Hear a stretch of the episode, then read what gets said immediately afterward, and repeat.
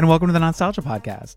a podcast where we discuss the retelling or continuation of pop culture favorites as seen through a queer and feminist lens. My name is Eric Lefebvre. And my name is Jessica Tercero. Jess, how the hell Boy. are ya?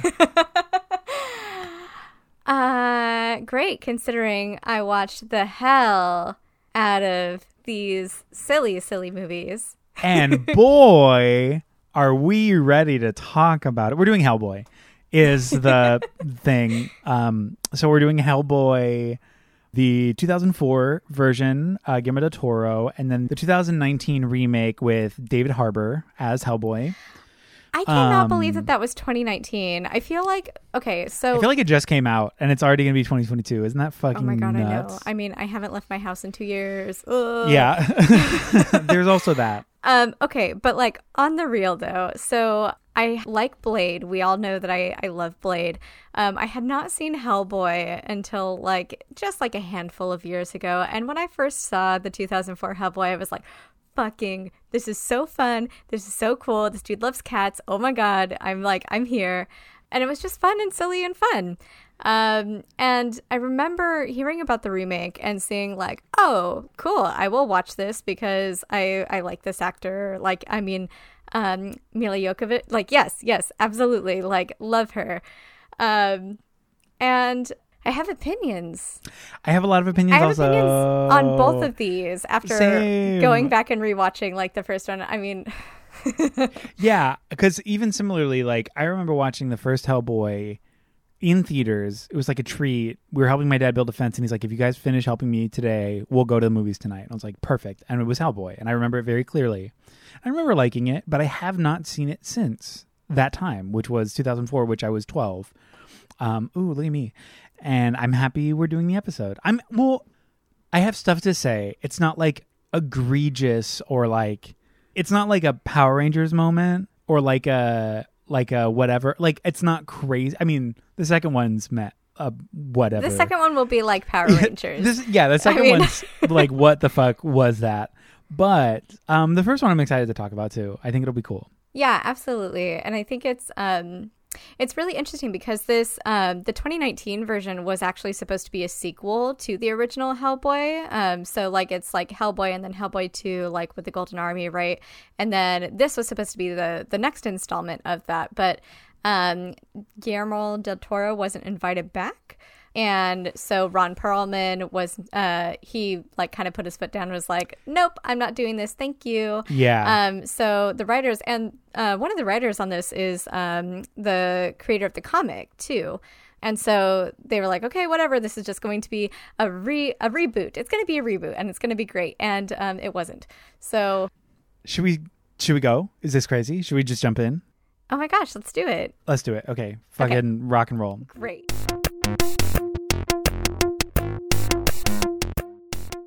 In a last ditch effort to win the war in 1944, the German army, led by Rasputin, decided to open a portal to release the dreaded Ogdru Jahad and subsequently destroy the world. Luckily, the Allies showed up and shut down the portal almost immediately after it was opened, killing Rasputin in the process. Despite their efforts, a little baby demon, affectionately called Hellboy, managed to get through the portal and was quickly adopted by Trevor Bruttenholm, aka Broom.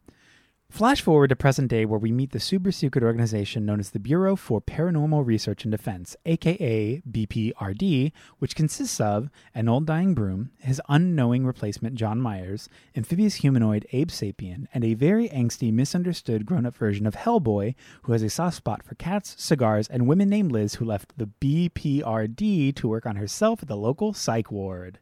Meanwhile, Rasputin is resurrected by his lover Ilsa and their mechanical assassin.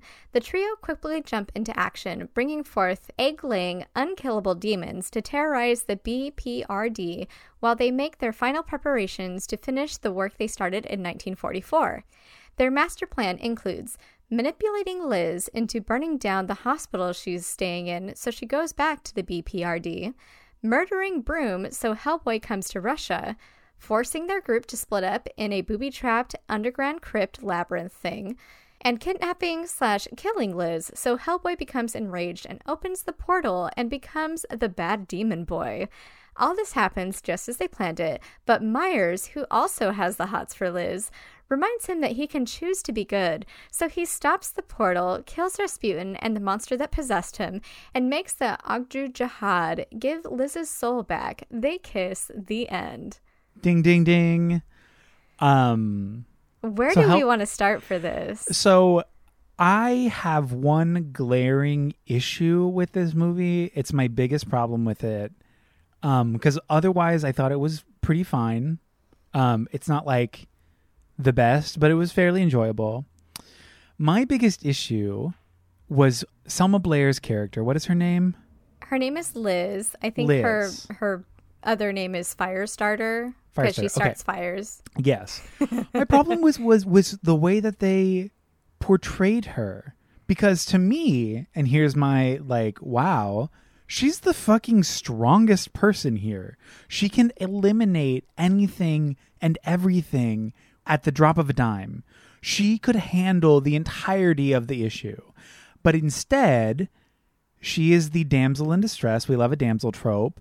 She is only there to be batted between two shitty romantic liaison love plot lines, which w- was annoying and bad. Which I didn't feel any romantic tension between the two, like either pair. Any of them. Any of them. Especially John. Like, what the fuck was that? He's like, like that He's was The fucking on- awful. literally the only reason he's there is because he's the audience surrogate.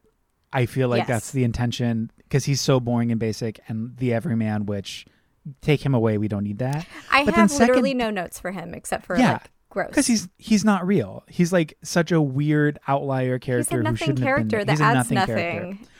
And with Liz, the third issue that I had, apart from like her being powerful and being damseled, the romantic pitter patter, was the way to coax her power out is through physical abuse. Is to fucking hit her. Yeah. And that means, apart from just the toxicity of like them writing that she needs to be physically hit by men to like elicit a reaction, it then puts her power, her autonomy is just given right back to the men of the story.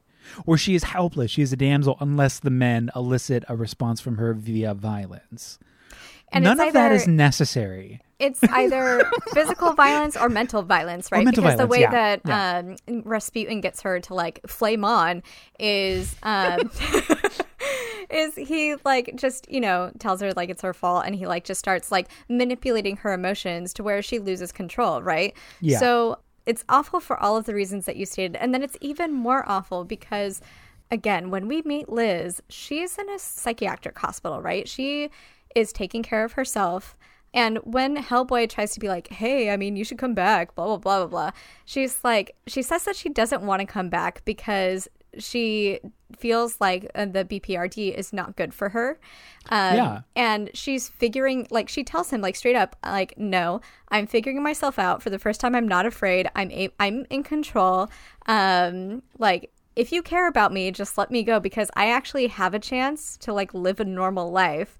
And so, what that to me says is she doesn't feel safe at the B uh, the BPRD, right? And she is constantly because we, I mean, we see it with Hellboy, right? He's absolutely horrifyingly obsessed with her and we see the way that um that anybody that's not like a human is tr- or like you know has like some sort of extraordinary power is treated right they are treated like um, they are very othered they are monsters that um, are killing all of the monsters for humans and at the end of the day they are the last target right like it Yeah. explicitly says that um, so i i want to talk about that because i'm like why the fuck are they even helping people but so she's taking care of herself. She's fine. She's like, I'm cool. I got this.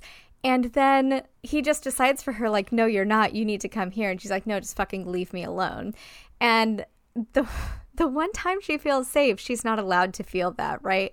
And Hellboy like keeps trying to like his way of like flirting or like talking to her is like being demeaning and being overbearing, right? Oh, he's- Where he he's like- like he Ah. will not let her have a minute alone. He calls her kid. He tries to. He always has to have like the fucking last word in with her.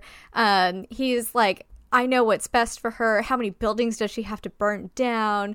You know. Um, and he's like, he's such a fucking asshole. And the way that they ro- like he's rewarded for that because at the end he's like, "I'll never give up with you," and she's like, "I like that," and kiss, right? But in her uh in very early in the film they're talking about like you know a hellboy and there's like this this one like off thing that happens where I'm like, why did they include that? And it's to show that he's fireproof, right? And we don't find out about her being a pyromancer or whatever until like the middle of the movie. Yeah. But so right away, like one of the first scenes, we find out that he's fireproof. And what this means is that literally she cannot, is written as a character that cannot be with anybody else because, like, she has no choice because he's the only one that can actually, like, withstand Which- her, right? And which can is- actually be there. And It's a- even though he's what yeah. instigates it, and he's only obsessed with her because he can't like be with anybody else, and he's never fucking met another woman in his goddamn life. Yeah. So she And is I- written solely to like in a way that is just like incredibly awful. here's also my fun queer take on this is that that is the most boring romantic decision in storytelling is like we were destined to be together. Like there's no other way. We have no choice. It's meant to be. Um that's bullshit and that's boring.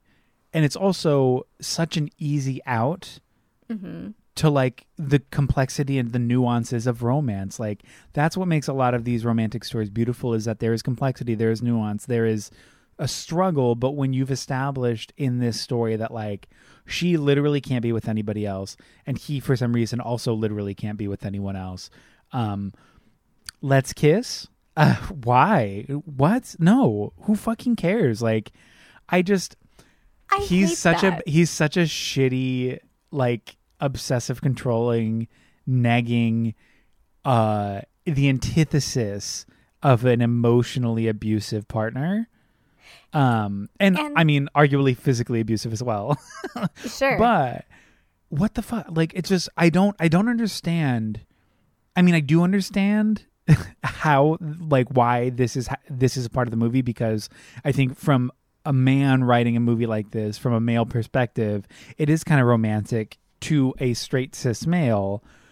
You you belong to me like mm-hmm. in a misogynistic perspective you literally have no other choice but to be with me and i'm so in love with you and i'll take care of you. You won't because you're a bad partner but that's it's not romantic it's entrapment. It's and it's so weird because um because the the same way that he uh that hellboy manipulates her into like making her think that she needs to stay because he needs her because Yeah. like you know x y or z like um he does that uh through the same means that rasputin like also like triggers her and so it's like both the bad guy and the good guy are using the same means to manipulate the same woman and it works and that Yeah. sucks but like uh, the way that it's framed narratively is like it's not bad, right? It's not gross. It's not um, it's not disgusting because he's not physically hurting her, right? Like where they talk about her backstory and how everybody was mean to her and threw stones at her, and she's literally like sitting there screaming for help,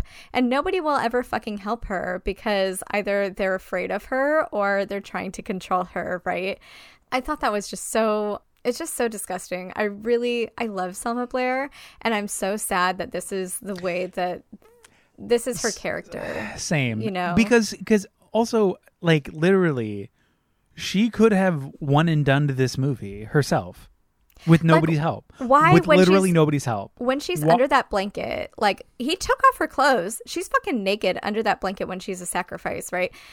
Like and then he like fucking kisses her practically to like get the soul out of her. Like she could have just flamed on then, but she couldn't because she wasn't being physically hit. Like which fuck that. like i understand to some degree where they're coming from as like a an accessibility trope of like well i can't access this unless there's this thing in my past like i understand that but we can be more nuanced and precise or or we can be more cognizant of the fact that that is not a good ignition choice just to like hit women and arguably have only the men hit her.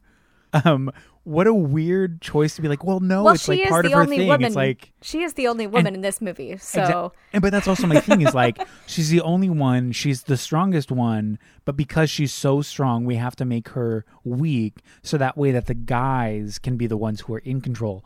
Even the one who has no power brings nothing to the table. We give him more strength and more access in this movie than we even consider for her that's so true. which is so weird because he is a nothing character and he's also she- trying to manipulate her, trying to be like, "Oh, be with me." When he's trying to be like, "Oh, I'm here. I know that he can be hard." It's like, what the fuck do you know? he's he's the most nothing character and she's arguably if not truly the only reason this movie works she's the only Yeah. reason anything gets done is her either their affection for her she is the key she's the key to this film and she's given zero access to that keydom i guess like Yeah. she's given no access to herself and it's just like why and like I know and why, but, was, like, she was doing fucking good on her own. She also, was doing great. and, And no, you pulled her back into this these bad- Men, none of these men could take her saying no. Like none of these. They're like, oh, I'm sorry, you're good without me. What the fuck? Like, no, no, Yeah. no. You think this is good? No, you're wrong. Like, I, I can will s- protect you. And she was doing fucking fine on her own, and she was learning to control it on her own and stuff too. So like. To just have all that progress go the fuck away because a man enters the room, like that is so. um She wasn't doing better. She wasn't doing like like strips away all autonomy and all like all of the progress that she was doing. That like not to mention how many fucking people did she kill? Like and how many people did she kill when she was a kid? Right? Well, this is also this is something that I wanted to bring up too. I loved how literally directly after the scene where she blows up the building, the only thing that the interrogation or the person who was working at that hospital says is, "We'll be closed for months," and it put a big dent in our chlorazine supply. I'm like, hey, so literally everyone in that building also died. Um, Uh-huh. I don't know if you knew that, but we did just see it blow the fuck up. So all of your employees and all of your in or all the all of your patients are dead. But you'll be closed for months and your chlorine supply is dented. No. There's just so much more that they could have done. Like it's just all of these all of these choices and I mean this in the, with the most disrespect. All of these choices are literally a first thought. They're all like, oh, well, she's between two guys. Oh, what if she's like kind of romancing both of them and like they have to decide? That is so boring. That is the most boring thing. Oh, but what if she's like the key and like what if her only access is like through pain because she has to access that trauma? It's like, I literally could have thought of this in my sleep. I'm not trying to be a dick, but I am. And these are the most boring versions of these really interesting characters. Like Hellboy. I like Hellboy as a character. Like his whole he's like a this big curmudgeon who's like a romantic, who's plagued by like the woes of masculinity and being othered by his physical appearance, but he also like loves cats and is this big softy, but is also a big rugged drinks man. Drinks a lot of beer. He drinks a lot of beer, but he also like loves little small things and likes to be kind of a soft romantic. Like the dichotomy, iconic as a character. I love that. The kittens It's like such- saving the like- kittens during that like Yes. i that's one of the things that i that Yeah. stuck out the most about when i first watched this movie i was like i love this movie i love this so much like he just Be- he's a crazy cat dude His character is really interesting, and I like the Hellboy character. I think in even in the next one, I I do still like Hellboy as a character. He's interesting and complex and cool. And a lot of it plays, and I wish that they spent more time with this, plays with the toxicity of masculinity because he's mm-hmm. trying to adhere to masculinity while simultaneously strip himself of it. Let's open that conversation. Let's open that door. We don't, but unfortunately. but yeah because they that only happens with like in these ways where like where it's not verbally expressed right like the loving kittens and the like you know trying to do all but like the way he acts and the way that he presents himself and um, the way that he talks to other men especially and women like that just interacts with anybody is so um violent right Yeah. or he's so and I, and I in this one i think they did a better job of showing how othered he was and like why maybe he was like that like he wasn't even allowed to attend his dad's funeral right Yeah. like he is that far removed and literally the director of um of the bprd says like you're the last monster to kill once you're done killing all the other ones right Yeah. and so it's like okay we can see that but like he sees that he's othered by society and then he others himself by like saying nobody helps me i go in alone.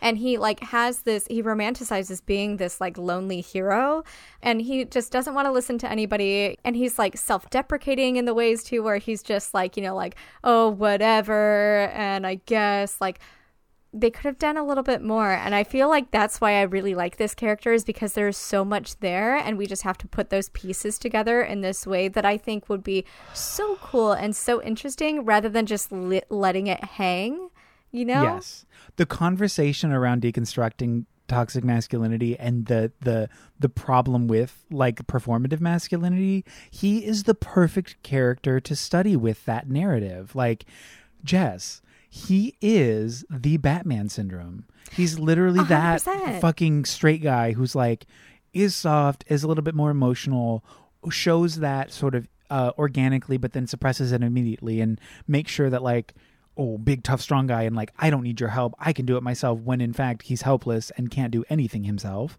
but must be lone hero, blah blah blah, straight boring nonsense.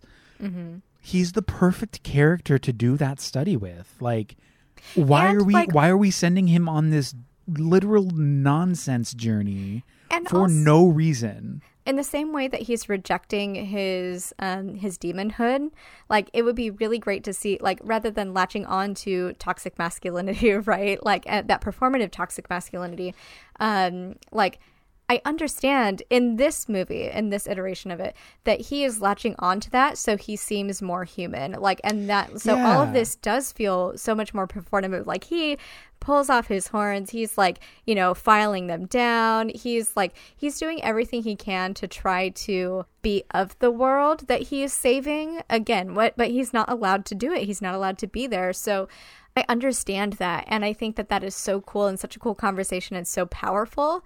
Um, because in the place of being an actual demon is toxic masculinity and is this like is what he perceives like or what the world shows him. This is what it means to be a man right? And they they in that in the second one they really fucking double down on a lot of the gross toxic masculinity stuff but they like present that as like no this is what you're supposed to be where i feel Yes. like broom at least even though he didn't really talk about you know he was he wasn't the greatest dad he, you know he just felt kind of like he was like bumbling around but like you know he's trying his best right um he's the antithesis of that right? Where he um he looks down on violence and he really just saw like a kid that needed help and he wanted to be there for him like a, an unready father for an unwanted boy i think is what they say. But like i love that. So i love that like to see where all of Hellboy's influences are and how like all of these like being a demon but and being born of like a demon and a, a Nazi but like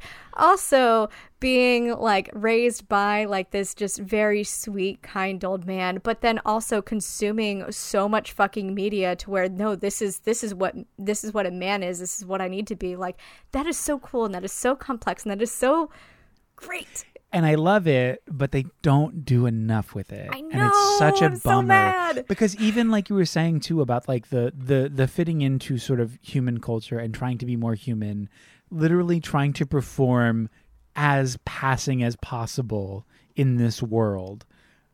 What a fantastic fucking allegory for otherness, for queerness, for non-white personhood, for for literally all marginalized perspectives and then to do the most boring version of that makes me so mad. Yeah, Like- because like there's so much potential with this character, and I so know why I. Because like as soon as I saw this, I was like, I fucking love Hellboy. I love Hellboy. I want more Hellboy. I want more of this. But like they just really did the most vanilla version, like the safest version. And Ron Perlman is great in this role. Ron Perlman's fantastic. He's so good. Like it really does feel like and I will say I love the Del Toro stuff. I like the monsters. I like the visuals. It is a writing issue. It really is a story development issue with I like why are they on this journey? Why what what what is there to learn? What is he what is Hellboy going to learn? To fall in love? That's no. What? Stop. Mm-hmm. And what is what is uh, Selma? What is Selma Blair learning? What is she getting from this? Nothing, because she's not a person; she's an object. Again, Mm-hmm. this movie hates women. We've established.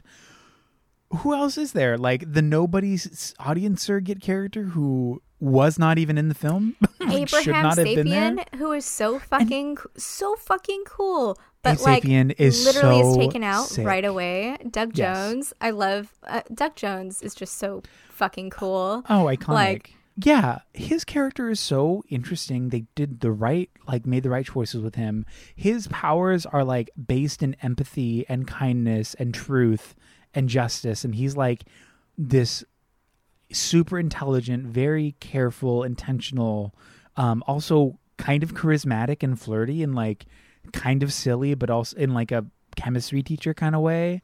He's the coolest. Also, so fucking patient with like And so Hellboy and, with all these. He's just like, cool. I get you. Like, do your thing. I'll be here Yes. when you're when you're done. and I get and I get that there is an intention with the dichotomy of these two characters where Abe Sapien is this smart, intelligent, compassionate, soft, uh, emotional, cool character. So we have to make Hellboy the opposite because then they're a nice duo. They're a nice duality of all things, the balance of the scales. But you can still have Abe Sapien as is and deconstruct like because Abe Sapien his character is interesting and what they do with it is interesting and the way apart from pulling him out of the movie very early is interesting. I like Yeah. what they had to say with his character. So they can do it. It just bothers me that like they did not get like Hellboy is just fucking It's bogus so boring boy. It's so silly that this movie like is like really starting like trying to be like make good choices people like from the very beginning and the very Yeah. end. It's like the moral of the story was you choose how it ends. You make choices. And it's like yes you do. Why did you choose this? Like why? Also that whole soliloquy of like what makes a man a man. I'm like you don't deserve this? Like this is the most boring version of this because you did not analyze masculinity at all when it's mm-hmm. literally right fucking there. It's on a plate. You have to eat it. Oh, it. But you you said know, there's I no mean- food here. a man is not a nazi. We've established like i mean there's nazis in the movie. So i mean he's not a nazi so the he's a man. bar the bar could not have been lower for like him to be so triumphant and justified in in this excelling of the slaying of the monster and the saving of the world he thinks he's so justified and it's like what makes a man a man the bar could not have been lower which makes No. this a very male story it makes it a very masculine story and a very male centric story because that is the world we live in Well, and when You- you, look at like the the BPRD in general, right? At least in the Yeah. the portrayal of this film, right? Like their whole motto is in the absence of light, darkness prevails, right? So they're like holding themselves on this fucking high ass pedestal right away and you're like, okay. Um and then like they're like we're the things that bump go bump back or and whatever we bump the fuck back he says. the yeah. things that go bump in the night we bump back You're like okay Yes. cool i love that Um, but at the same time, like they're just fucking racist to like all of the like you know the supernatural people that are like helping them. They're like, like literally say like you are gonna be killed once you have killed all of these monsters for us. You fucking trash. Like you It's- fish. They call Abe fish stick. I was so pissed. I was a- so mad. it's a really it's one of those things i love their fucked up relationship of like they're helping but ultimately going to be killed like iconic Yeah. so interesting but it's handled with with no care It's like, these ham big fisted, which I don't like. And like then Yeah. like, you know, they're trying to show like once Broom dies that like the the leader, right? He's all like, "Stop. No, you listen to me. I hate you. I'm in charge." Right? i'm and in charge it's like now it's like, "Wait a second. Like there was just no nuance to that, right? Um and I I feel like that's why I hated it so much cuz I mean like it's great for this narrative, especially where, you know, I mean, that is ultimately the truth. I mean, whether or not they say it, that is the truth, right? He Yeah. like those like Hellboy and Abe uh, will never ever be allowed autonomy. They will never be allowed to sh- like see the light of day. So of course, like it was just it was too like It was too. It was too basic. It was basic. Yeah. It's a basic ass story, and first pass. It was first pass. it's first thought, and I'm like, y'all. Either way, you know what? Hey, live it up. Um, Mm-hmm. One thing I did also want to bring up that I thought was really funny, uh, and maybe a bit messy. I want to kind of get into it. At the end, when um, I forget what character screams, "Remember who you are," and like throws the necklace at him. oh, that's the the boring rosary. one. That's why you forgot who it was. the, the, it was the one who's not Myers. in the movie. Yes. Yeah. Okay, Myers. when he did that, he's like, "Remember who you are," and he throws the rosary, and I'm like, "What is he? A Catholic?" I like that's initially like, "Don't forget who you are," and throws that. I'm like. So he's Catholic. Like, what's the deal? And then I'm like, oh no, because his dad gave it to him. That's the point. That's the whole but thing. he's don't a Catholic lineage, don't forget your demon. father. Like that would be. s- it would be also an interesting dichotomy.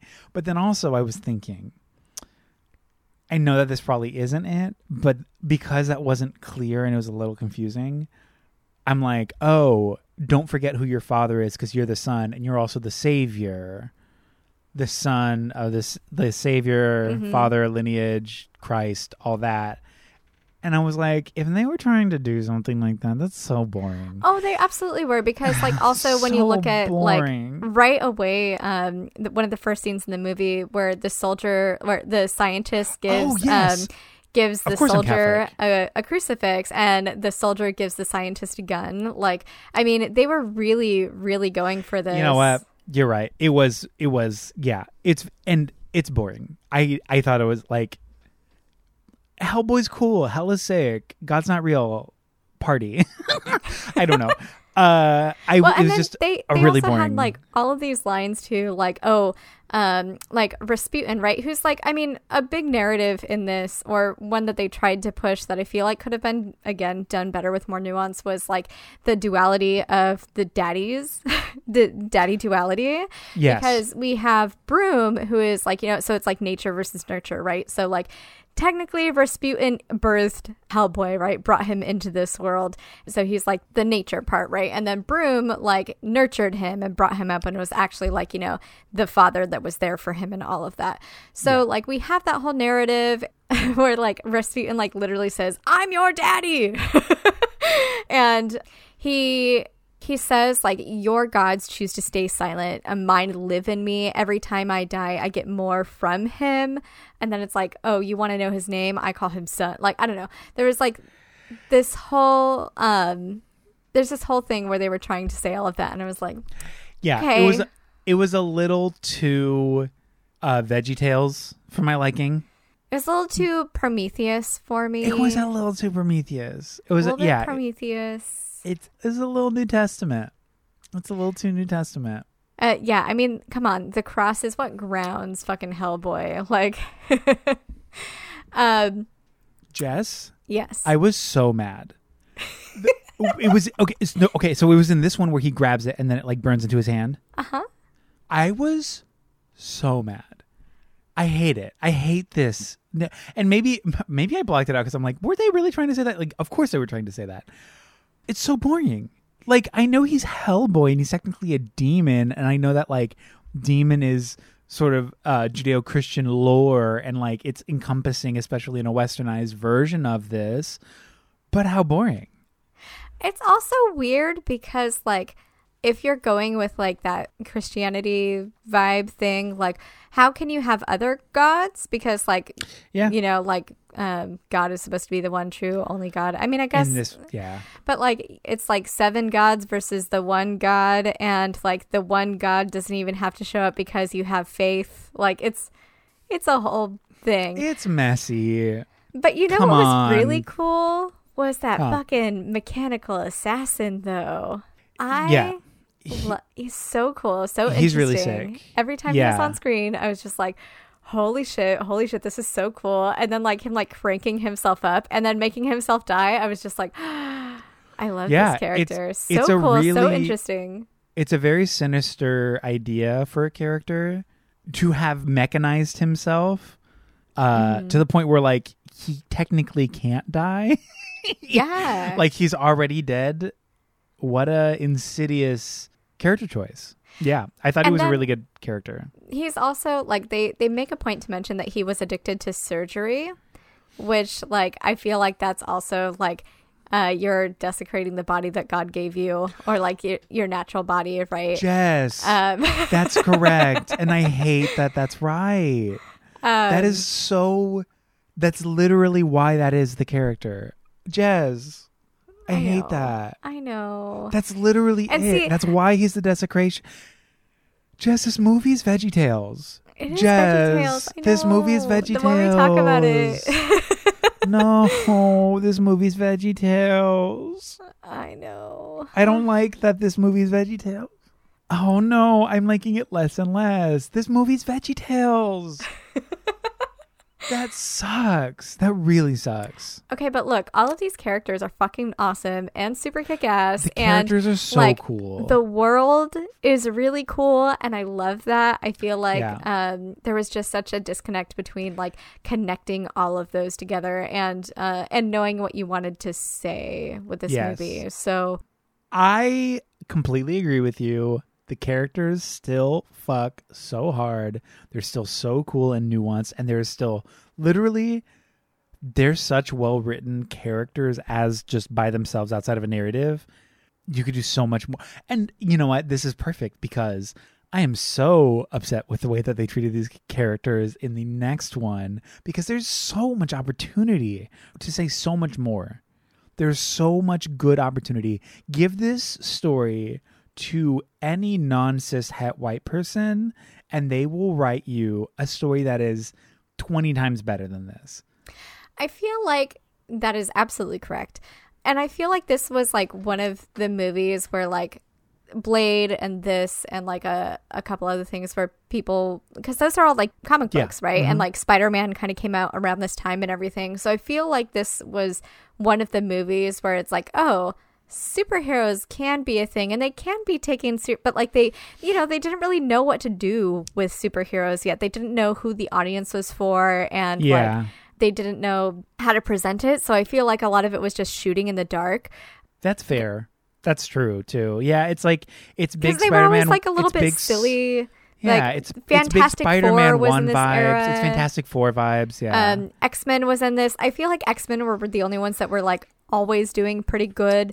Um, they were the leader for sure. yeah, but like in terms of like this, it was like especially for being um for being a comic book that's like from a smaller publisher, right? Because like I mean, like Dark Horse isn't a super small publisher, but they're not Marvel or DC, right? Yes, exactly. Um, I love Dark Horse. They they also do like the Buffy comics and stuff like that too. But yeah, so I I feel like this is one of the films where like they pointed to like and you know like again this blade all of that and we're like superhero movies can be a thing, right? Yeah. They could be a thing. Like I Yeah. mean, this could be a thing. And then 4 years later Iron Man came out. So, Yeah. I mean, it's it is inarguably one of the movies that did the groundwork to establish what the MCU built and the fact that comic book movies are present day the leader in worldwide cinema pretty much um so it did it did the work but you're right it is a bunch of shots in the dark. It did not know what it was trying to do or what it wanted to be or how to present this like wacky out of nowhere story that again is well written with really great character development. But how do you do that in an hour and 45 while introducing these characters this world this lore it's a lot of work. And I feel like the the plot just um like a lot of like the conflict with like the monster and stuff went really fucking fast. Like I don't know, it was also really It was- oddly paced. it was Um, weirdly paced and here's my problem is they spent three fucking hours on the dumb nonsensical romance On the love triangle, of course. for what reason how long do we have to watch him sneaking on that rooftop while she's uh Selma Blair's on the, the the bench with some strange invisible man. Like how long do we have to spend in this scene? It's like 30 minutes. I'm like i don't care about this. Come on. Come on. I don't know. Whatever. I have nothing else to say about this movie. Let's do the next one. okay let's do it because there's a lot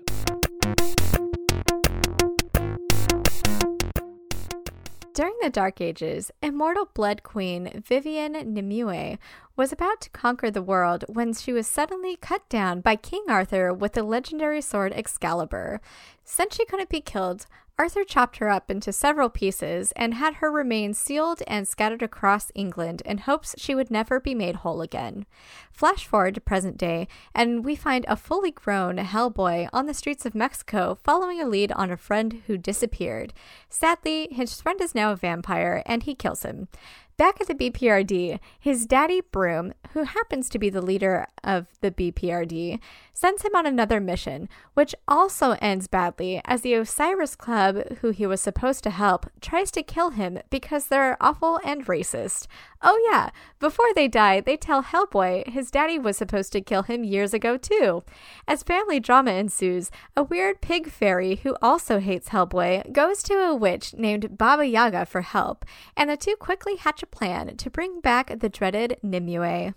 Word of his plan travels back to BPRD, who decide to take action and enlist the help of Alice, a spirit medium who Hellboy saved as a baby and Agent M11 to gather the pieces of Nimue before they fall into the wrong hands. Oh, and Agent M11 also happens to be mean and racist, so there's that. The team try to track down the Nimue bits, but are too late, and she poisons Alice. So they go to Merlin, yes, that Merlin, for help. He heals Alice and offers Hellboy Excalibur, but he doesn't take it because he has a vision of himself turning bad as like the king of hell or whatever. Merlin gets so mad, he dies. the gang. Merlin gets so mad that he dies. It's such a weird fucking movie. It's so weird. Yeah. Uh, I'm sorry. I- It's. I mean, it's true. This back, is lit- this back. is literally what happens. It's so silly. The gang sets off to face Nimue, but she's in love with Hellboy and kills his dad so he'll be with her. Her plan fails when Alice uses her powers to let Spirit Daddy speak to Hellboy through her. Hellboy then chops off Nimue's head and sends it to, you guessed it, hell. Hell. Oh, and M11 was a demon this whole time too. Everybody hates themselves and each other. The end. Um, I love it. I literally, what a weird, messy, no plot, all plot movie. Yeah. um. Right away, I was like, "Oh, fucking cool! We're here. Here's Milla. We love, and she's Yes. like, and she's the big bad. Love this. We love a, a blood witch, right? I'm I'm here for this." And then she gets cut down right away. And I'm So, like, "Oh, fine. my okay, first but we have a good bad." We have a really evil, sick, talented, super duper strong blood witch. She's iconic. Again, Milla Jovovich. She's literally perfect. I'm obsessed with her. Everything she's ever been in, she can do no wrong in my eyes. Obviously, that's not true, but she's amazing. I mean, she's she's so sick. She's so cool and she's so talented. Um, what a fucking silly movie. That first scene, I was like, oh, this is gonna be cool, and then they just like straight up cut her into pieces, and I was like, oh no, wait, no, what are we doing? Like, I get for the effect of like this story, we there's sure, sure. We're not really doing a good job at setting a precedent for like feminism or like the conversation of violence against women when in the first 30 seconds we watch this powerful woman get disemboweled because she's too powerful uh it's And- a it's a weird opener it's a it's too hard of an opener like it's too hard Well, and really, I mean, that is kind of driven home when you understand what she's about. Like she, Yeah. this is a case where she has really fucking good points, right? Where she, um, I mean, Hellboy's already thinking all of this, and all she has to say is like, "They call us monsters." Um, what the fuck? And he's like, "Yeah, what the fuck?" And then she's like, "We just don't want to be like cast out as soon as we're birthed, right? We just want to exist. We don't want to like starve to death. Uh, we." I want the forgotten people out of the dark. Like, and it's like, yeah, absolutely. Like these these people, these entities are still here, and she calls them people, right? Because that's how she sees them. She doesn't see them as monsters. I mean, like, sure, she's like bad and stuff, but she's bad. Why? Because she's killing humans who have like persecuted her and her kind this whole time. Like, Yeah. and she like asks Hellboy, she's like, why do you fight for those that fear and hate you? Like, and that's what I've been asking this whole time, right? But like the last one, they did it much better than this one, like that, that whole conversation, right? But she's also like, for all of her power and everything, right? when she sees Hellboy, like she fucking bows to him, like once he has a crown for all of this fucking power that she has, and she relinquishes all of that power, and she's like, she acts like she has none, like she she didn't get to do anything fucking cool. And i was like what the fuck right? Like this this does not this is not the blood queen that i love. Like what are you talking about? What are you doing? It's and a it's it's a weird movie. And again this it's like this scene is a great example but then like literally everything else. What is this movie? Okay like okay. who are these characters and why are they always changing in ways that a are inorganic but b don't really make sense also why are several of these characters even here?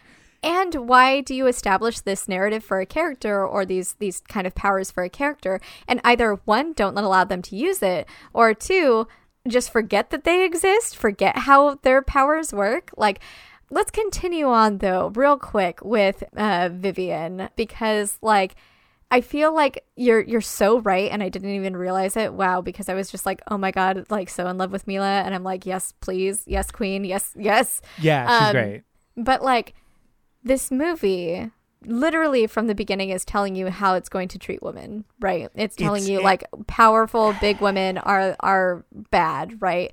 Also, like we know that she's bad because she gets more revealing as she gets put together. She's more sexy the more evil she is and the less clothing that she has. Another trope Which that we love. literally love demonizing female sexuality or feminized or feminine sexuality love that And then think about all of the women in this movie. Um, yeah every woman that we see is either blind or has supernatural sight. So the three women that like get speaking lines, I guess, um, or even like Baba Yaga, I guess. So Vivian, she has supernatural sight. All of this. Alice is like this super fucking powerful spirit medium, and the same with the woman from the Osiris Club, right? Which, like, okay, um, bringing a spirit back to life like that looks fucking awful and horrifying and disgusting but anyways the the women that help put vivian back together like um, nimue i guess everybody calls her nimue like they have no eyes. They have no eyes. They're not allowed to see. So women in, aren't allowed to see in this universe unless like they have like some supernatural sight. And even then like the Osiris Club one died. It didn't help her at all. And they go out of their way so many times in this movie to make Alice lesser than and to make sure that you know that she's not cut out for this and that she's like not only bad at being a hero, but she's bad at being like just a homemaker. yeah. Where she like burns the food or like they're running and like you know they have to stop Nimue for getting the blood from the tree and she's like look I can't run. And you're like what the fuck are you doing? Um and then like we go over to like Baba Yaga where like talking about the sexualization right? That bitch has like no fucking clothes on basically right? And she is just grotesque and disgusting also a witch. And um her titties are out the whole time. And it's supposed They- to be gross and disgusting. And even when she kisses hellboy right? Like the way that that is like i'm just like this you are absolutely demonizing female sexuality. It's demonizing female sexuality on top of like and female feminine bodies like it's feminine bodies but also it's like this weird i mean it's it is it is the prototypical like ableism horror that we discuss about like n- what what would be considered not like acceptable bodies and the the the non-acceptance part of that is what is scary and what is horrifying and what we should be fearing. So it's like that coupled with like her being old and disgusting and grotesque and then her being a sexual feminine person like all of these things are supposed to be what make her scary and nasty. And the one thing that is arguably disgusting about the character is that she eats children, which, yeah, but let's lead with that being the horror and not like and not this- her hairy tongue. And uh, yeah, and not this like ableist, misogynist, ageist picture of of what? Mm-hmm. of what? Like literally like apart from those things that dictate and tell us we should be afraid the only thing in this that is scary is that she eats kids okay she eats kids that should be good enough be a better storyteller And we don't than even to just rely on like this these shitty and and uh, toxic tropes. And like she has this big plan to bring Nimue back, and that's like, oh my god, I'm gonna do it, right? And she's like, I have my Yeah. own reasons, but we never get to know her reasons. Like they just kind of forget about her. Did Yeah. you also notice that? Like, They really do. It's it- but, but but I mean that feeds into the like I feel like this movie gives up on itself halfway through and then suddenly it's Truly. a different movie and we're like, "Oh, I don't know when it switched, but I guess we're doing this now." And then it ends. Like the and also the big fight scene which these monsters, these hell monsters give me fucking more. They were so scary also and so like nasty. so like And so sexualized, kind of. Like one of them totally looked like, I mean, very phallic. Another one looked like somebody put a camera down somebody's pants and was Yes. like, "Here you go." Yes, they were very ge- So genital, again, demonization of sexuality. sex organs and sexuality. Yeah, which is goofy and like, what is that? Again, what are we trying to say with this? But at least them, they were scary and nasty and cool. And like the big Yeah. the big one walking and like people are just impaled as like a spear on the legs. I was like that's fucked up. That's cool. And then like people just getting ripped apart. I was like oh my god. Like here's the movie. Mm-hmm. why was merlin here? What the fuck does excalibur have to do with this shit? What was the osiris club about? Why like The Osiris Club, that really felt That felt like a different movie. It did. And I was like, okay, why is this happening? Why are we here? And because also that felt like a totally different film because the trolls or not the trolls the it felt like Lord of the Rings. yeah, the Giants. That movie felt like a miniature movie inside of this bigger arc because the Osiris Club, that double cross, that's the turn of like the second act in and that film. had fucking And the- nothing to do with the plot at all. And it, had was a, nothing to do another it. 30 minutes of like, we're establishing all of this. Okay. And I guess like they wanted to show like that the dad was supposed to kill him, but like there's a million other ways that you could have done that. We did not. I didn't need any of this. I like it was so boring and it was also like you think that we need your help. You just need to show that people hate monsters and that people are racist. You've already done that literally with everybody else in this and even with the dad. Like Broom in this is just a fucking asshole that like okay, ugh, Here's here's also check this out. Here's the thing. If this movie wanted to, okay, I'm took I'm taking the mic stand off. I'm taking the mic off the mic stand just for the listeners because I need you to know that I'm serious. I'm, he's also um he just stood up on his soapbox. So yes. okay. So everyone everyone needs to listen. give it to us. if this movie is so committed to having bits of modern technology, i.e., is that my Uber? How'd you find me? You're on Twitter. These moments of like fun pop cultural timestamps for like what this movie is and when it's happening. All you had to fucking do to establish that his dad intended to kill him at some point email, old text, something on a phone, something on a laptop, something easy. Who the fuck is the Osiris Club? Why are there giants? That means nothing. It adds nothing to this film That's because such a good point. again, the bad guy is Milla Jovovich. She's in the beginning. We've established this. She's the bad guy. Lovely. Let's stick with the bad guy. Why? Who the fuck is the Osiris Club? Why are they now bad? They don't work for Milla. There's no tie-in. It just happens, and then suddenly he's like, "You tried to kill me," or these people, whatever, tried to kill me on your behalf. Literally, open a laptop, you see something you shouldn't have seen, or you open a piece of mail or something. You wasted 30 minutes of a movie for no reason. Like I didn't need to see a bunch of stuffy old white dudes and the and one shitty black woman props in and the shitty movie. costumes. Oh my god. Yeah, and I didn't I didn't need to see them be like, "Oh, look at we have giants heads on our thing and we have this and we have all of these things." Like, I don't need to see that. And I don't need to know like they're talking about their influence over like governments and stuff like that. And I don't fucking need that. No. Um, and, and- to me, like, if you're gonna do that, that's fine. But then make that the movie.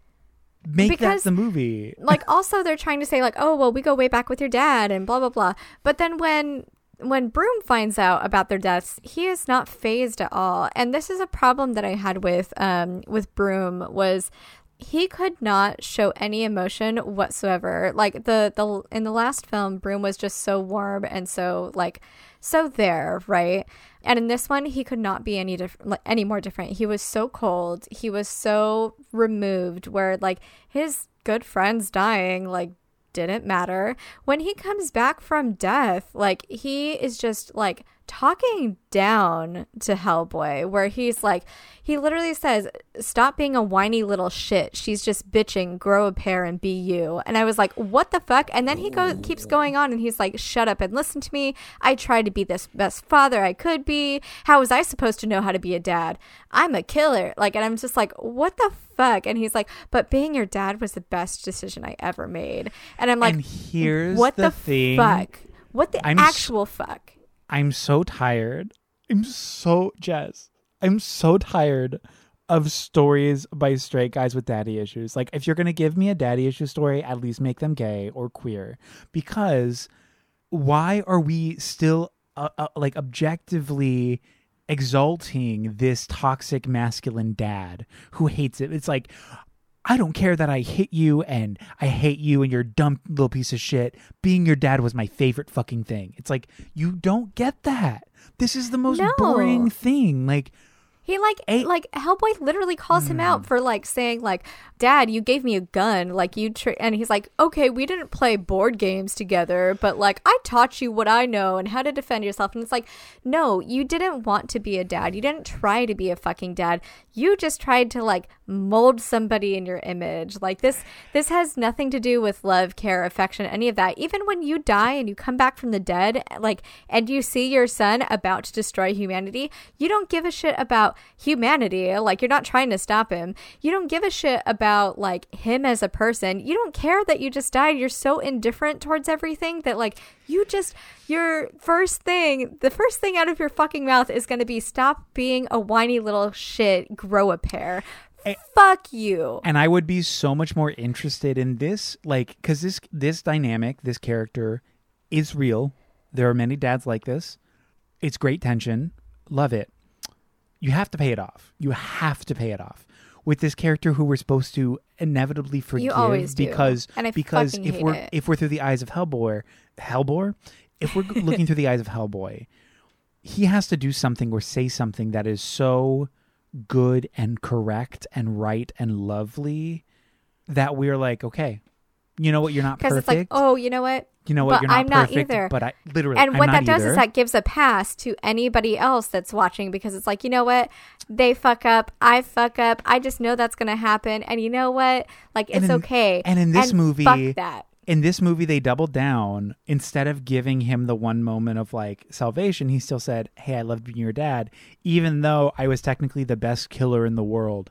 In his like death soliloquy he's reminding hellboy that like he is a killer and he loves killing and hellboy was a nuisance to his life because it stopped him from killing or being the best killer. But you were a good son and i love you i guess what And he never What? he never asks about anybody else. Like his son comes in and like and they they really harp on in the last one like it wasn't as heavy handed, um, which I think worked better. Ugh. But in this one it's like, Dad, shut up, Dad. No, I'm not gonna Yeah. tell you where I'm at, Dad. Oh my god, Dad. Like and you're Yeah. it, it was so jarring. I was like, okay. But like whenever he sees his dad, his dad doesn't like actually ask about him. He's like, okay, we're gonna get to work. He's like, okay, cool. Your friends are dead and uh, they tried to kill me. He's like, yeah, yeah, yeah. Okay, but like this though, and he's like.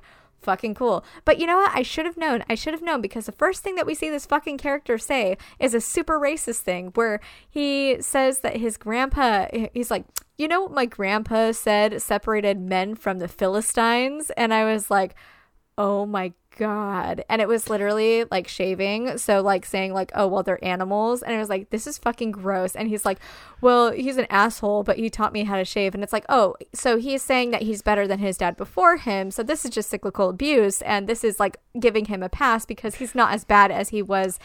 And it's that's not enough. It's literally not enough to get us to care. Why do we care? Why do i care? Y'all are bad. Everyone's bad. Every person here is bad why do i give a shit about your daddy loving you like i don't he sucks he can he should be dead he's a bad man also I don't Also- care about you. like I don't care. Oh god damn it. Let's go to the daddy story for this one. Let's Yeah. go. Let's let's. Who is the nurture daddy? The I'm sorry, the nature daddy for this one. It's the devil himself, because the King Arthur tie-in pays off Oh my God. supposedly. Oh my god. because Oh my Hellboy is actually like a a spawn of the last descendant of King Arthur, who was brought down to fuck uh fuck Satan and like says like it was awful like like they they say like she screamed it was terrible it did not like this like it was very clear but she gets impregnated. So he's literally the son of the devil and King Arthur right? And I'm like okay It's- like that's this is how we treat mothers. We Yeah. treat mothers like this. And it doesn't the mother doesn't like i'm the mother's name doesn't matter because she was a descendant of king arthur. Like so we're again placing Erasing male importance history. yes.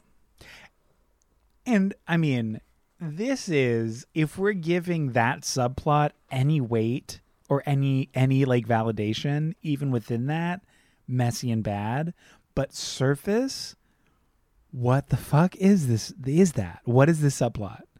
It is such a weird, like, I'm I'm fully convinced that this was two movies that they just decided to merge into one because check this out.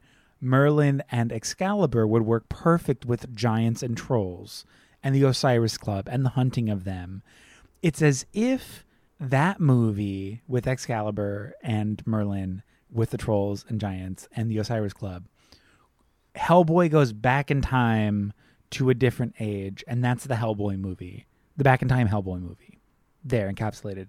Then we have Blood Witch, Daddy Issue, everything else that's a whole separate movie. These are two different movies. They're so, they're two different movies that they just smushed together And I recog- haphazardly. yeah i recognize that like this is a, a, a thing where like i mean the writer for the comics like that created hellboy and stuff like that uh, did help write this film and i think that this is just a case where where the mediums are so different from the original sub from the original text right so it is a different way of storytelling and i don't feel like that was adapted as well in this movie No. um because I mean, you can tell like the beats where it's like, okay, this is the end of of this issue, and this is the end of this, like, and this is where like there were very clear um clear beats like that, right? And so I understand all of that, and you know what? I fucking love. I love a historical tie-in. I love a historical mythological science fiction tie-in. Like, cool. Yes. He is this descendant of King Arthur and the devil. That's fucking cool. Oh my god, we're meeting Merlin. Wow, this is so great. Like, just I fucking eat that shit up so hard. But in this one, it just felt so disjointed that I just I it felt more distracting than anything. I honestly forgot that they when I was writing the synopsis. Um, I forgot that they went to go visit Merlin, and I was like, "Oh yeah, that happened." like, I, I and I don't understand why he was alive at, for all of those years, and then suddenly he just died. Like, I mean, oh, I used all the rest of my magic, and it's like, wait, you could have used all of your magic on like, I don't know, a big ass the big- feast or or anything, and you decided Not- to like Also, you like, wanted to, be- die. Like, not to not to be a dick, but like, couldn't you have used your magic to like open the big rock? I mean, couldn't you? I don't want to be like an asshole, but like, couldn't you have like used your magic to open the fucking big rock? Like, did you have to lay here for hundreds of years? I don't know. And I 100% agree with you. Those beats about like that felt like end of end of acts. Like it felt like this was like a five act film. Like there were a lot mm-hmm. of those moments. I wish that this movie was allowed more time or more parts um or maybe even like splicing A it into two of separate parts, films possibly. Yeah. or rearranging of parts because I do think base level I liked a lot of the characters um similarly to the first one I think Milla Jovovich's character iconic I think David Harbour was an okay Hellboy not the best but like I just love Ron kind of- Perlman too much. yeah, Ron Perlman was fantastic, but his stuff was pretty cool. Um, what was the niece, the friend? Alice, and I think that that's the love interest. Let me Google that. Was she technically the love interest? Ew. Okay, well, Alice, Alice was cool. I love her story with uh, switched at birth, arguably with the fairies. Interesting, neat, um, especially as a conversation about class and about otherness and about non-human degradation. Um, how this this like pig creature just wanted a regular life, right? It was just like I almost had it. I almost had a life where I could I could love and live and exist, and I I didn't have to, to be a part of this like servitude, and I didn't have to do all this nasty stuff. Tell me that story. Yeah, absolutely. Like I'm I'm way on board with that. Yeah, it's it, why why why not? And so there were with again, there's a lot of cool stuff in here. I just it seemed like way too much for way too little time to make it happen. Um, I do want to shout out quickly. Okay. I don't think she. Sorry, I don't think she was a love interest in the Okay. movie, but I think that I think in the comics she was a love She is. interest. Okay, cool, because that would have been silly. Um, I do want to shout out quickly, so I don't want to like get too down on this, but I do want to recognize that this screenplay was nominated for a single award, uh, and it was at the Golden Raspberries, otherwise known as the Razzies. Oh Uh, no! I know. Unfortunately, this was nominated as worst screenplay uh, for Hellboy, because also the writer of this is one of the founders of Boom Um, Studios. I think it's Dark. Well, I mean, Hellboy is from Dark Horse. Hell- is Dark Horse, but Andrew Cosby, who is the accredited screenwriter for this film, Oh. he himself is one of the founders of uh, Boom Studios. It looks like they've done comic books for the Muppets, Pixar, Yes. Donald Duck, 28 yes. Days Later. They've done like Boom a ton of Studios. stuff. Mhm. Yeah, they're a very relatively prestigious studio. They're well known. They're, you know, I think that's awesome. It does because it does seem I don't want to like talk shit, but like if this had more time or whatever, like it's just it isn't it as in this iteration, it's not a good story. Unfortunately. Um I do think that maybe these people are capable of much better given this history, this exemplary like accomplishments. Wow, how cool. Okay, you know what? I think I was incorrect. I thought Mike Mignola worked on this. Um, Did he not? Yeah, I I saw it somewhere earlier where it's like he worked on it, but it's based on Hellboy, based on the characters. It's so Andrew Cosby is the one that is He's- the one that yeah. wrote it solely. Yeah, Andrew Cosby and then Neil Okay. Marshall was the I yeah. apologize. I'm full of shit. Damn, where did I find that? Because I like I saw that and I was like, oh no, like I. I mean, I could I could also I could also see there being like with Andrew Cosby and Boom Studios being like, oh yeah, he like he owns a studio or he works there or like I can see that being something. When Alice asks M11 if he was molested by a monster as a kid or something, like basically I was just like, oh my God, did you really just go there? Like, are we trying to go there? Like, this is supposed to be funny. Like, we haven't even oh, gotten Oh, yeah. to M11. We haven't even gotten to Ben. Yeah, it was such an out of character because that, that's when they're in the van. Like she's sitting in Yeah. the back seat, kind of backwards, and he's in the passenger seat, and she's like, "What's your deal? Why are you like this? Did he like touch you as a kid?" And you're like, "Hey, um, again, supposed to be a comedic beat, uh, actually not very funny, surprisingly." um, what is this script? Who is writing this? Like, I don't know. And um, speaking of his character, I did want to bring this up. I talked to Jess about this uh, off pod, but this is such a good example of the right thing to do. So Dan- this is Daniel Dae Kim who Is replaced. incredible, and we love. he was fantastic as uh, M11 is the character name, right? He's he's great in everything I've seen him in, but yeah, he's Oh. M11. So initially, when they cast this movie, the original actor to play this character was named Ed Skrein.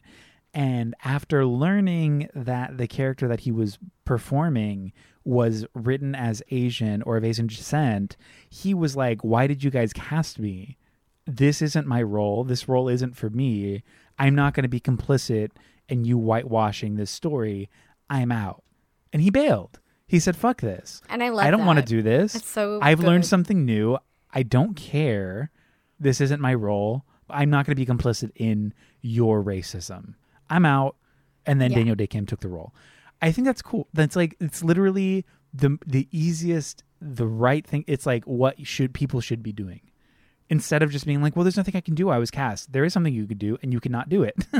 you can mm-hmm. literally leave. You can say, no, thank you. I've learned something, and I'm not going to be complicit in this behavior. Goodbye. I love that. Yeah, that's I also so love that. good. It's really cool. Like, what a good thing to do. What, what a, it's the right thing to do. It's the only thing to do. It's the only thing that white people should be doing in these instances. And it sucks that this is such an outlier that like this is such a like wow amazing. Can you believe it? It's like it sucks that that is so radical um because it shouldn't be. It should be commonplace. Yeah. it should be such a mundane regular yeah that is the correct thing to do. Leave and let somebody else do it. I mean, in a perfect world, that wouldn't even that it, would, situation it wouldn't. wouldn't even happen yeah. But but in in a, in a world that is governed by these systems of racism as white people Mm-hmm. that's that should not even be a question that should be the most commonplace regular decision to be made anyways i just wanted to bring it up because uh, eric told me about it today and i was like that is something i didn't know and i think that's really cool also i did just learn right now that david harbour is married to lily allen i did not know this Oh, I know, right? Is that crazy? Is that like let's wild. I need to make sure. Yeah, they got married in 2020. How fun. Lily Allen. Lily Allen and David Harbour. How silly. What a silly couple. An odd pairing. An odd pairing. Cheerio. It's a bit of a couple. It's it, it's a bit silly. silly. It's a bit silly. Um yeah, I'm done. okay. Okay, Eric. Yes. Who the hell did you think that this 2004 Hellboy movie was for? iconic. Um, I thought, ooh, I was gonna burp right there. Oh, there it is. Oh my god. Doesn't that yes. just feel so good when like that you just felt- like, ah, Yeah, it was like coming, and I knew that like it wouldn't. Yeah. yeah. Who was it for? I can tell you who I wish it was for. Mm-hmm. I wish it was for Selma Blair. I wish they'd Oh given her the chance to shine in the way that she knows she can and we know she can. And I wish that they had given her character the autonomy she deserved. I wish it was for Selma Blair. It wasn't. I think it was for somebody else. Who did you think it was for? Okay, bit of a stretch here, but we did talk a lot about how this movie is Veggie Tales. So, Stop. So now, do you remember being like the you know little Christian kid and Yeah. being too old for Veggie Tales and then kind of being in like a rebellious phase where you're like, look, I know that you think Harry Potter is the devil and all of this stuff is the devil, which I mean, right, but um, I mean, it's not all bad, right? And then you see this and you're like, see, mom, see, dad, this is about how good God is and how, uh, so it's like you graduate from Veggie Tales, like as like a kid to like angsty teen, like, Well, I I'm gonna s- I'm gonna say something wild Okay. here. Are you saying it's for fans of Flyleaf and Under Oath? yes. Because I feel like that's the natural step in oh the, God, the angsty teen Christian. so fucking, wait, is Under Christian? oh my god, super hard. They were oh tooth oh and nail. God, that they were so Spirit much West sense Coast. Why my ex-boyfriend loved them so much. yeah, they were they Oh. were one of the, they were one of the more subtle Christian God, bands, but they were technically a Christian God. band. Gross. Fuck. Isn't that silly? I know, I know. hate that. Under Oath and Flyleaf, yeah. That's because I feel like that's Yeah, the that's natural it, progression for like the yeah. So Yeah, I- wow, you know you, what? nailed it. Thank I'll take it. you. You like I you took what I and was saying it. and you just like I couldn't get there, but you got me there. Thank, you so much. It was a team effort. We really got there together. I wouldn't have it been anywhere without your help. That's who it was for. Yeah, yeah, absolutely. success. Did you like it? 100%. Um, eh, it's fine. It was really fine. I don't care enough about it to like like it, but I also don't not like it. Do you know what I'm saying? Like I feel Yeah. like I'm right in the sweet spot of it was meh. It was big, big old meh, big old middle ground. Not bad, not good. Mm-hmm. What do you think? Did you like it? So I wanted to love it because the first time I saw this, I loved this so much because I Yeah. uh, I loved Hellboy just being this like big old oaf who just loves cats, who like reads comics and just like whatever. I loved the fight scene with the kittens. I loved like a lot of the characters. I love again. I just want to hang out in Broom's like office or wherever the fuck. Like I loved all of that and it was just like boom, like take me here, get me here. But on this watch, I'm also kind of like, it's fine. It's, It's- if I'm being honest with myself, it's fine. If I'm looking to watch something and just turn my fucking brain off and like I'll I'll put on Hellboy 1 or 2, like Yeah. the 2000s version, right? Um but it does not hold up like I hoped that it would. Literally, I feel this exact same way. So now Eric, Yeah. well, I was going to try to like bring in a hell pun, but I don't think What the hell is with this remake? I know. what the hell? Oh my god. Um, was the 2019 version new, interesting, or the same? Progressive, regressive? What kind of thought? What what kind of thoughts do you got, boy? I, See, I got the boy in there. I got the I hell like in the first one, the boy in the second. Yeah. So Hellboy. Hey. see how smart I am. Oh my god. I I mean I loved it. It was like the perfect bookends. Um I thought it wasn't very new in any regard, even with the tie into modern culture, i.e., Twitter and Uber. Um, I thought it was interesting in a very negative way to bring in Merlin and Excalibur and trolls and Nazis and like this whole encompassed weird, messy. Me- it's like, I mean, that's interesting to say the least. Not that it's good, but it's just it's interesting. Um, I thought it was, yeah, I'm gonna just say hard ass regressive because I don't think it expanded upon anything socially. Um, it doubled down on its misogyny and its treatment and hatred for women. Um, it did not have anything good to say about othering or what have you when like those are the real progressive conversation pieces to like spur the narrative or, or like further a narrative uh, and then also just with the ip it left even even worse impression in my mouth. So like regressive all around. Um and i don't think the story has evolved with like today's ideals at all. I don't think it's changed anything. I think this movie is a nothing movie that has done nothing for anything Hellboy or anything in in life. I feel like that's so harsh, but it's it's it really it, fe- it feels like a, a a nothing movie. Yeah, I mean it really does. Um I don't this did not feel new. Um it didn't even feel the same. Like it it just felt like nothing. Um Yeah. I it was interesting but only because I was interested in uh Nimue and I was Yeah. interested in like you know uh, again like i fucking eat up the the connections between like you know oh king arthur what? And then like okay merlin's here. But like it was just done so bad that i couldn't even like it was like you said interesting in a bad way. Yeah, um and i do think that this movie was just like regressive on all fronts. Like it it Yeah. was even worse to women than the first one was.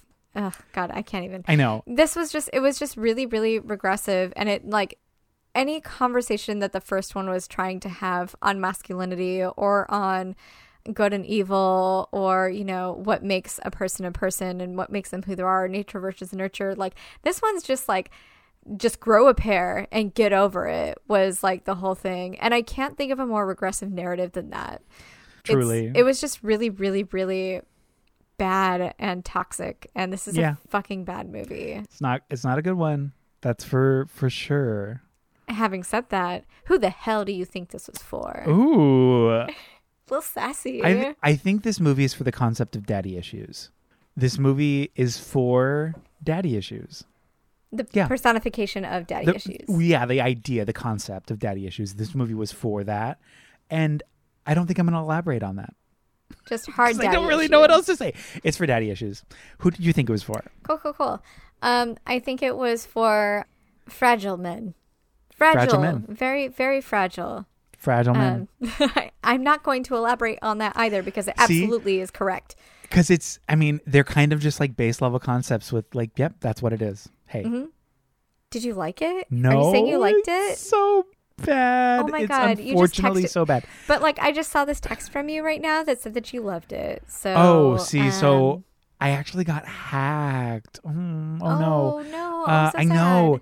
And unfortunately, because I'm gay, it is a hate crime. so, um, God, we love that. Um, no, so I don't like it. I don't like it. And you know what? I really like David Harbour and I want to see him succeed. I really like Milla Jovovich and I want to see her succeed. I really like Daniel Dae Kim and I want to see him succeed. But alas, here we are. Unfortunate. Um, did you like it? Absolutely not. This is one of the worst films that I have seen. Yeah. On our Letterboxd, we're gonna give this like a point five. No, probably. Like it is going to be Ooh. real bad. I mean, I'm happy um, people got paid. I'm happy people Oh, got 100 paid. percent. Get fucking paid. I paid. love that. Do it. Get get the job, but unfortunately for us, it's not good. It's not good. it's not. And with that, thank you for listening. Uh, we were much more entertaining than the movie, so don't go back and watch it. Um, It's not worth it. It's fine. The first one is cool. Like, watch that one. Like, you know, just like hang out and have a good time. But thank you for listening to us talk about these movies. And please, please, please, please, please, while you're here listening to our voices, do not forget to rate and review us wherever you get your podcasts. And please follow us on social media. We love your engagement and we love your attention. Truly, we totally do. Our artwork and music is by Eric Lefebvre, editing by Danny Barkley, and thank you again for listening. And thank you, Eric. Thank you, Jess. And remember, stay cute. and stay critical. Bye bye. Goodbye for now.